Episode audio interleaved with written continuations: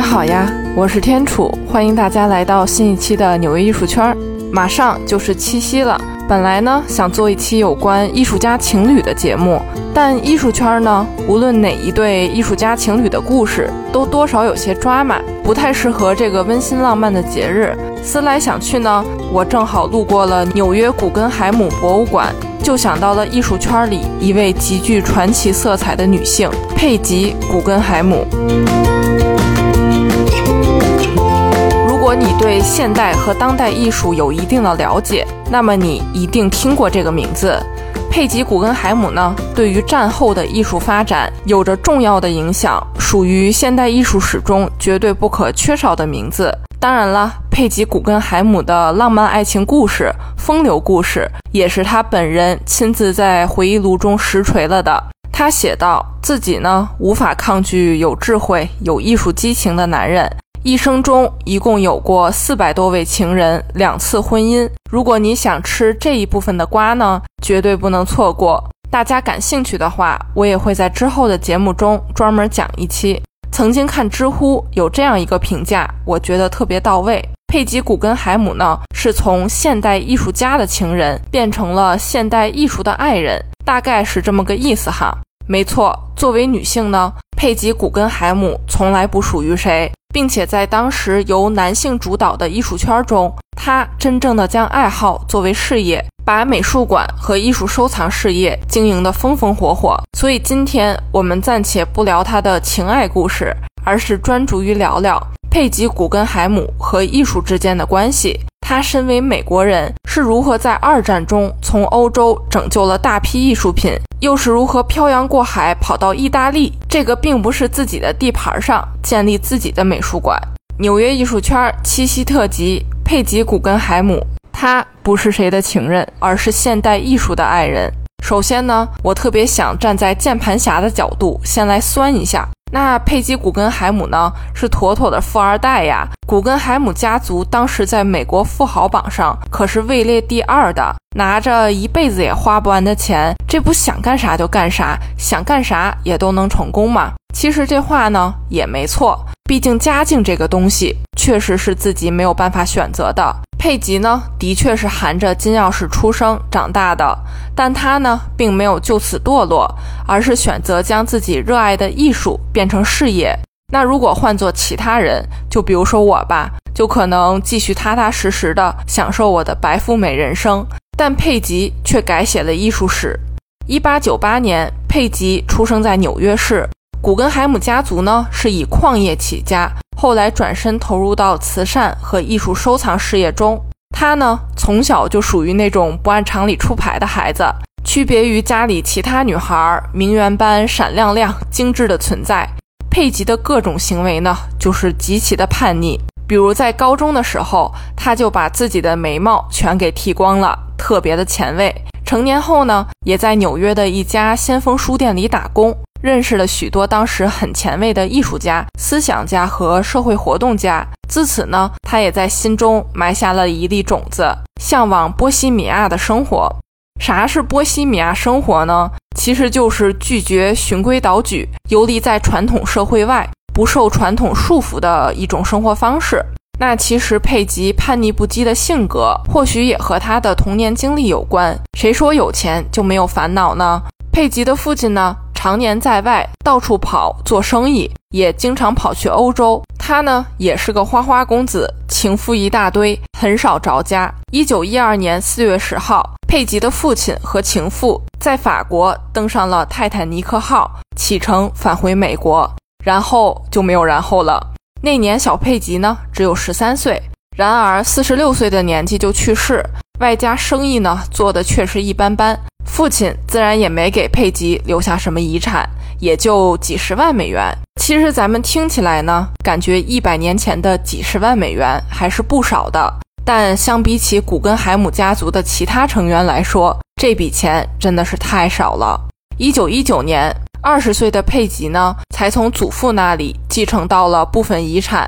大概是两百五十万美元，相当于今天的三千四百万美元。也是由于父亲的早逝，佩吉得到的钱呢，远远少于他的兄弟姐妹们。那么经济独立的佩吉呢，马上脱离了家族的管制，飞往了法国，开始了他心心向往的波西米亚生活，摆脱束缚，真正做自己。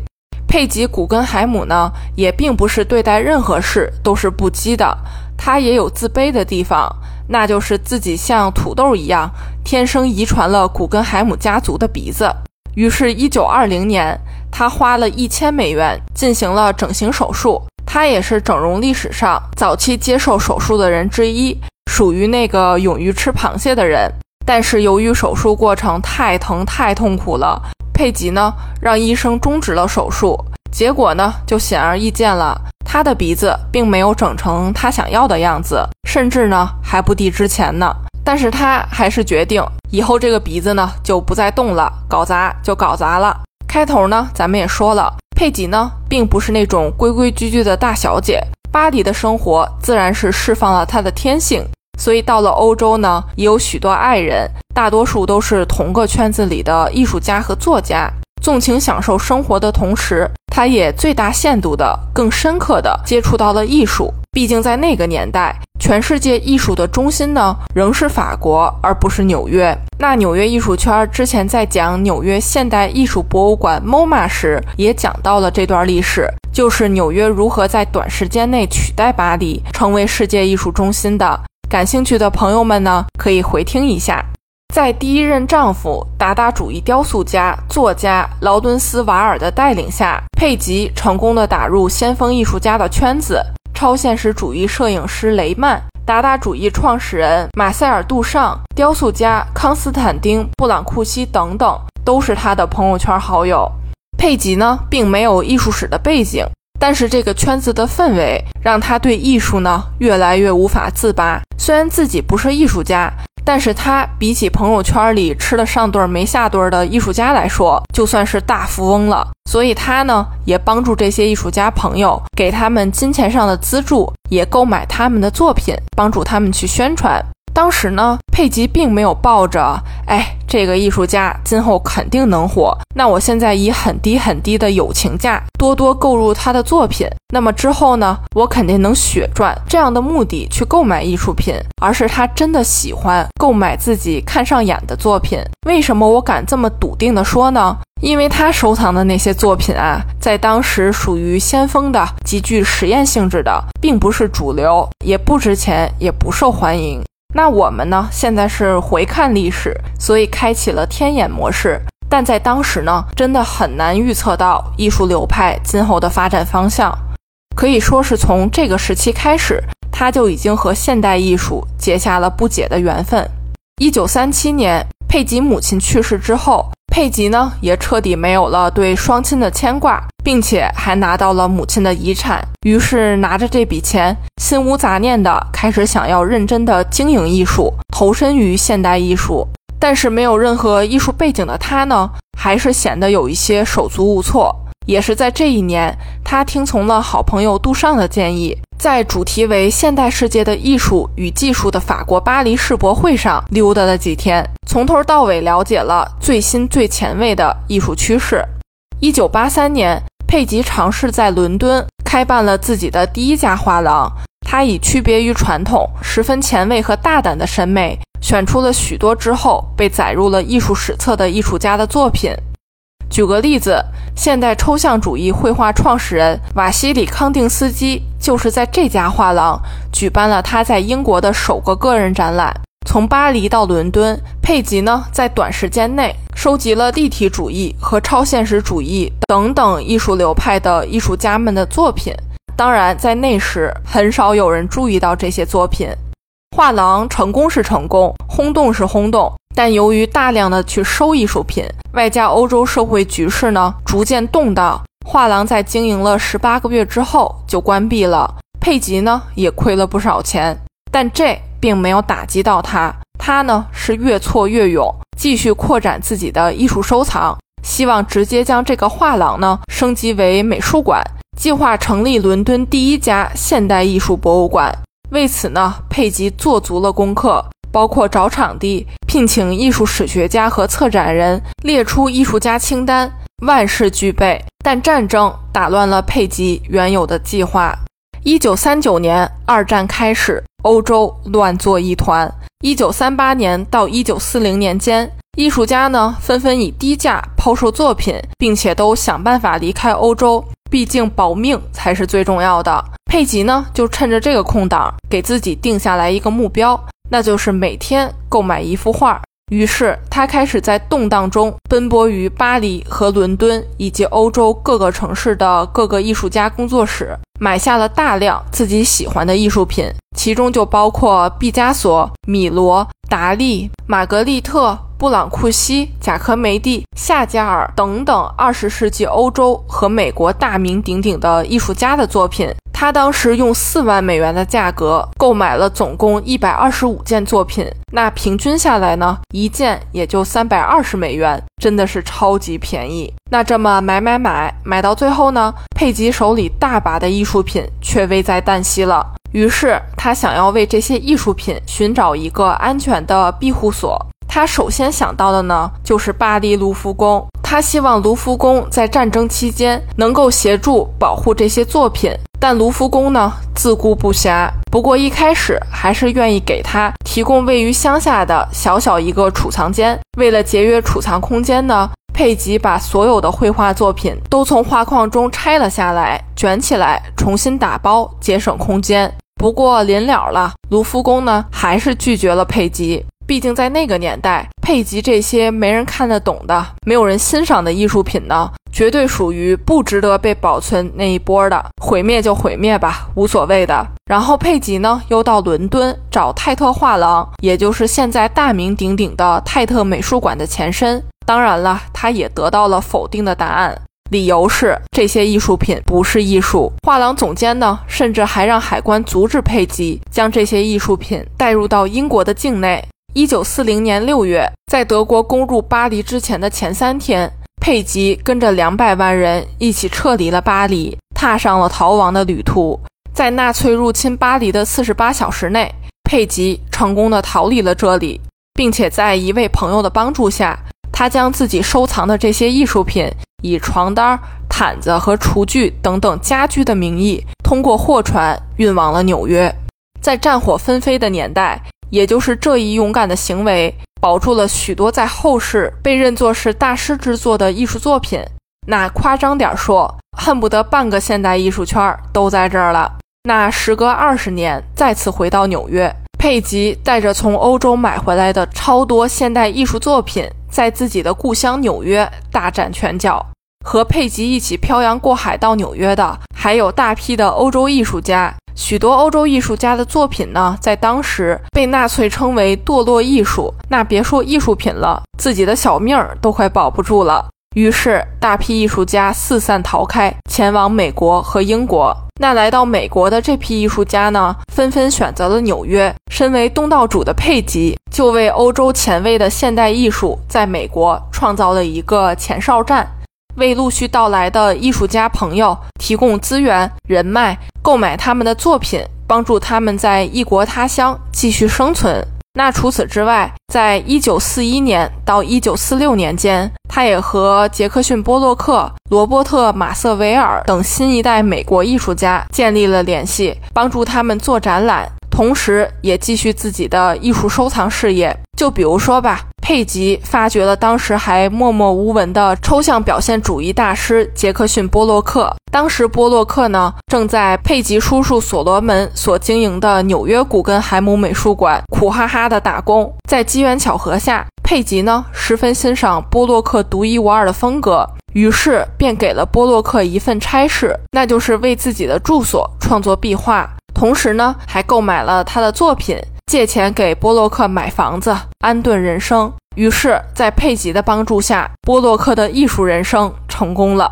插一句哈，纽约古根海姆博物馆的创始人呢，就是佩吉的叔叔所罗门·罗伯特·古根海姆。佩吉呢，就是所罗门的侄女儿。随着二战接近尾声，佩吉再次返回欧洲，开始欧洲、美国两头跑。一九四二年，他在纽约开设了一家名为“本世纪艺术”的画廊，展出了立体主义、超现实主义、达达主义等现代艺术作品。说是画廊，其实是兼具美术馆、博物馆和商业画廊的一个综合体。其中一个房间呢，用作商业画廊；其他三个房间呢，就是非盈利性质的。这个画廊呢，也为艺术家们提供了展示和销售的平台。同年，一九四二年，佩吉呢还在画廊举办了一个三十一位女性艺术家的展览。这在当时女性艺术家并不被看好的年代。绝对是一个巨大的突破。不过，多多少少受到叔叔所罗门在纽约成立博物馆的启发，外加二战前在伦敦时，佩吉就已经有成立自己美术馆的计划。那厌倦了在商业画廊和非盈利博物馆之间反复横跳的佩吉呢，开始着手准备起了自己的博物馆计划。一九四六年，佩吉出版了自己的回忆录，也就是咱们开头提到的。他呢，直接在书中承认了自己和许多艺术家、作家的亲密关系，这导致古根海姆家族慌了。家族人员还试图在图书出版时买下所有版本，防止他们眼中的丑事流露在外。不过佩吉活出了真性情，才不管这些有的没的。一九四七年，佩吉关闭了本世纪艺术画廊，回到欧洲。但他呢，并没有回到自己熟悉的巴黎以及生活过的伦敦，而是在1948年买下了意大利威尼斯大运河边未完工的18世纪韦尼耶莱奥尼宫，既作为自己的私人住所，也是艺术品收藏的集中展示地。莱奥尼宫是一个外表白色的大平层，低调地隐藏在周围的建筑中。1949年，佩吉在自家花园举办了第一次雕塑展。一九五一年，这里正式对外开放，公开展示自己的藏品。那五十出头的佩吉呢，总算是实现了成立自己美术馆的愿望。那随着美术馆的正式开放，佩吉呢也逐渐停止购买艺术品，而是专心打理、维护已经拥有的艺术品。就比如说吧，把艺术品外借给其他美术馆进行展览等等。反正晚年生活呢，还是很有活力的，一直在围绕着艺术进行。就这样，佩吉在这里，在艺术品和狗狗的陪伴下，度过了他生命中最后三十年。一九七九年，八十一岁的佩吉·古根海姆死于中风，和自己此生养过的十四只小狗狗一起在博物馆的花园中长眠。这里呢，也被认作是佩吉·古根海姆博物馆，完全对公众开放。他的所有作品呢，都捐赠给了所罗门·古根海姆基金会。博物馆呢，也交由基金会进行统一打理。之后的几十年时间中，也不断的有藏家将现代艺术作品捐赠到佩吉·古根海姆博物馆，不停的为佩吉打下的现代艺术收藏宝库注入更多的内容，也继续推进现代艺术历史的完善。在当时被男性主导的艺术圈里，佩吉这个名字已经是十分响亮的了。我个人的观点是，拥有自己事业的女人真的太有魅力了。佩吉此生并没有说啊，彻底远离男人，不然会变得不幸。她在婚姻中经历了痛苦，但也在两性关系上享受到了快乐。最重要的是，她从未放弃自己的事业。她自己也说过：“我不是收藏家，我自己就是一座美术馆。”真性情，真的是爱了爱了。还是那句话，佩吉·古根海姆，他不是谁的情人，而是现代艺术的爱人。好啦，这一期的纽约艺术圈就是这样啦。纽约艺术圈中到底有多少不为人知的故事？这里是纽约艺术圈，我是天楚，我在纽约，带你唠唠纽约艺术圈里那些可可爱爱、奇奇怪怪的小故事。希望你也会和我一样爱上它。